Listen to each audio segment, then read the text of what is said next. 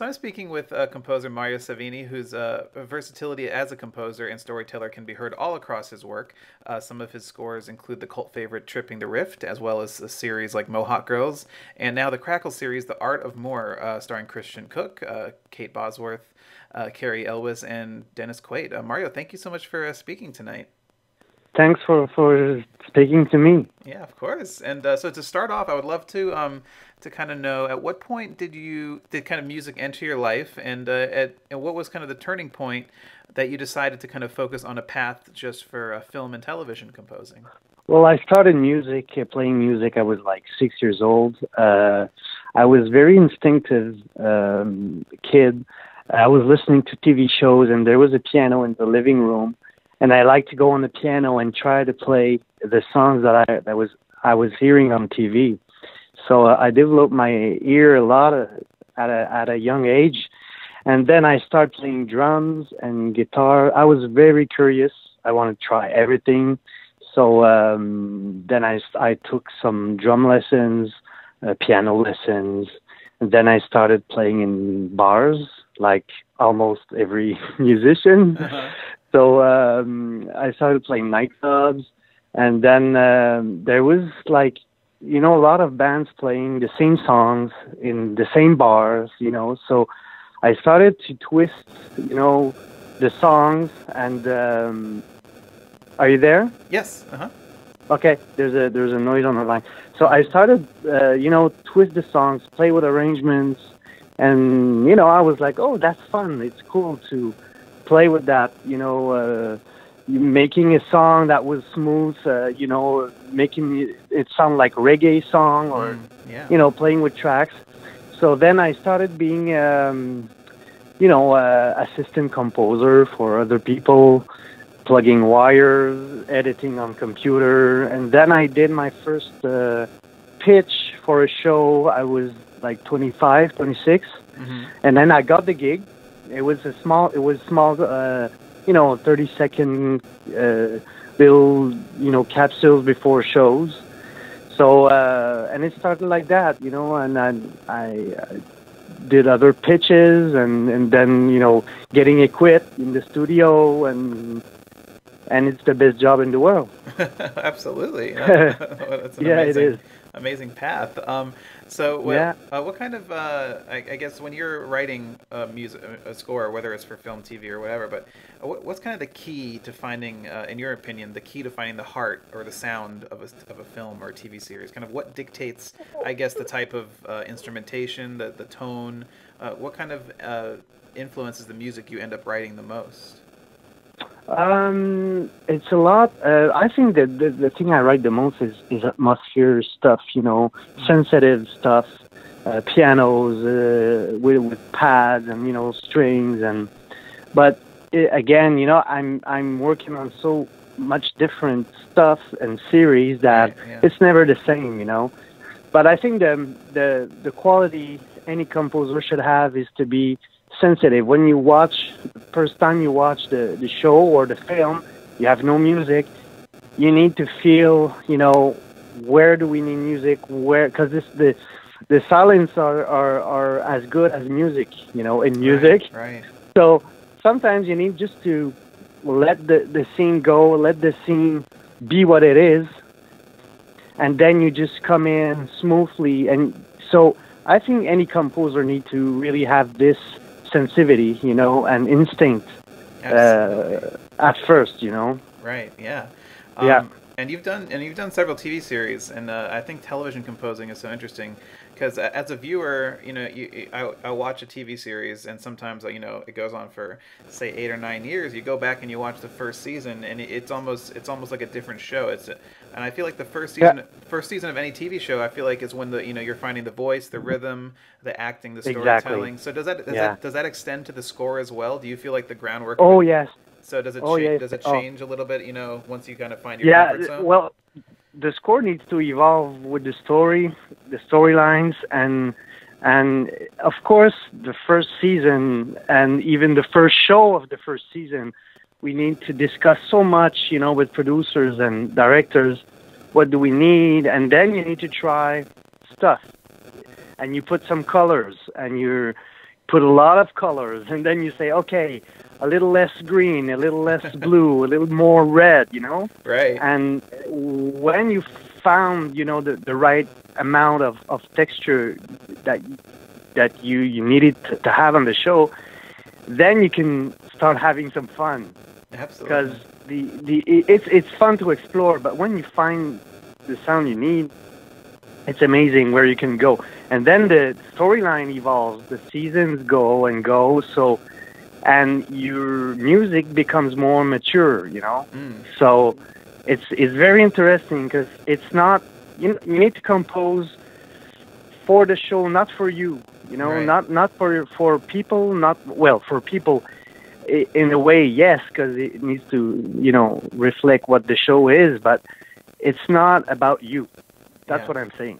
So you need to respect the scenes. You need to respect, um, you know, all the the, the, the silences. Uh, you need to respect the actors, and you need to get, you know, the scene the further, uh, you know, uh, you need to bring it uh, at at the point that it's going to be, you know, great and amazing, and and it does its job, you know. Right, absolutely.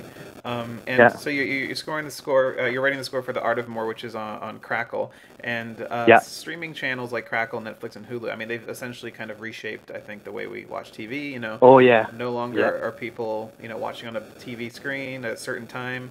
Um, does that, you know, the, you know, the fact that a large majority of people, you know, watch on their phones, their tablets, their laptops, usually through headphones, does that change the way you approach uh, TV scoring at all, or does it completely have no difference? I mean, does it? No, it has no difference because it's it's it's the new way to watch TV, and you know Netflix started you know to do their own series a few years ago, Right. and they they they bring up a standard that it's it's network you know standard. It's the same, and and the mix, the final mix, is done as if you're listening to it on your TV or you know headphones or Mm. so. No, it doesn't change for me. No, at all. Not at all. So for the for the No. art for the art of more, which uh, which is a show you're, you're working on is right now. Um, when you initially this is on the second season, but when you initially sat down to start scoring the series, kind of what were the the first conversations about the music? What was it the goal for the music to be on the show, and what did you initially, I guess, set out to do? Well, you you mean in season one or In on season this new season? in season one from the very beginning. Yeah, well, in season one, we needed to find the right theme. Um, Graham, played by Christian Cooke, was the main character, is the main character of the show, and we needed to find his theme, and it was the same theme that we used on the open opening credit, and so this was uh, this it was a bit hard because you know there's there's seven eight producers. Mm. everybody has uh, ideas. So i really need to do some work in progress you know. Do a, a few cues send them and then they comment you know okay a little more of this a little less of that. And then i go back in the studio. I think i did like five themes for graham. Wow. so they finally picked one, and then from that, from there, we all the score, even when it- when it was like, uh, you know, underscore, really soft underscore, you can always hear a bit of the melody, you know, Mhm. and sometimes it's it's it's you know very very very low, but you you feel it, and then it gives the the character is is is texture, you know, and and the fact that he's he's a smuggler and he also works in auction houses uh, made me do you know uh, different theme different uh, arrangement but with the same theme that was pretty cool for me yeah Wow. So now, Yeah. se- season two, uh, when you kind of sat down and kind of looked at season two, what what about the show? I guess uh, allowed the score to evolve, and what did you decide to kind of? Where did the music Uh, go now? well we went darker a Uh-huh. lot darker with the music um, even when the first season ended i was like okay how is he gonna you know manage to get through this because the graham connor in the show was so much deep in it so Mm, yeah. I was like, okay. So when I, I, I started the, second season, I, I I asked to read the scripts so I can, you know, uh, prepare myself for the new season and prepare my sounds and see where we're going. And we went darker. Um, there's a new character played by uh, Matt Frewer, um, and he's he's so dark. He's he's a, he's an amazing actor, and every time we see him on screen, um, I wanted people to feel anguish, you know, uh, to feel weird inside because mm. he's really he's he's a psychopath. he's, he's he's crazy, you know. And sometimes he, he protects people, and the second later he shoots him in the head. So you're like, what? Where? You know? like what so, the hell? what the hell is going on? So uh, with the music, it was cool to to go really really dark with him, you know. Right. And um, and there's a new uh, uh, character also, Merritt Patterson, who plays uh, Dennis Quaid's daughter in the show, mm. And her I went a little bit a little bit more playful because um, she's she's she managed to work with her dad finally in the show. So there's something that really they they were really close, you know. So um, I went a bit a bit more playful for them, but um, overall it was darker. Wow. And the second season is so amazing. It's amazing. Right. I mean, and it's so uh, fun to do. And it sounds like yeah. you really got a chance to uh, really give every character kind of their own personality, which I think is fantastic. exactly. And there was more time for me because when you explore in the first season, you spend a lot more time on the first episode. So that gives you less time for the rest, you know. Right. So uh, second season, everybody's installed. You know, music is. We know where we're going, and you know, it was so much fun because you you have more time to try stuff, you know. Yeah. Um, so yeah. kind of kind of looking uh, at all your work. I mean, overall, you've done so many different scores across so many different genres. Yep. And is there a kind of one genre of filmmaking or television that you kind of gravitate to more? Uh, do you like to write music hmm. more for drama, for comedy? Is there something that kind of speaks to you more personally? I know it's your job to kind of fit into any genre, but is there one that you kind of uh, appreciate more, or like to, um, to work in more? Oh, that's a hard question. I like I like that. I like that. It's you know never the same thing. Right. Yeah. Um, you know, it's it feels like you're you're never doing you know the same thing, and you're not going you know in the nine to five office. You know. So, um, but I think I did a lot of comedy, romantic uh, stuff, comedy.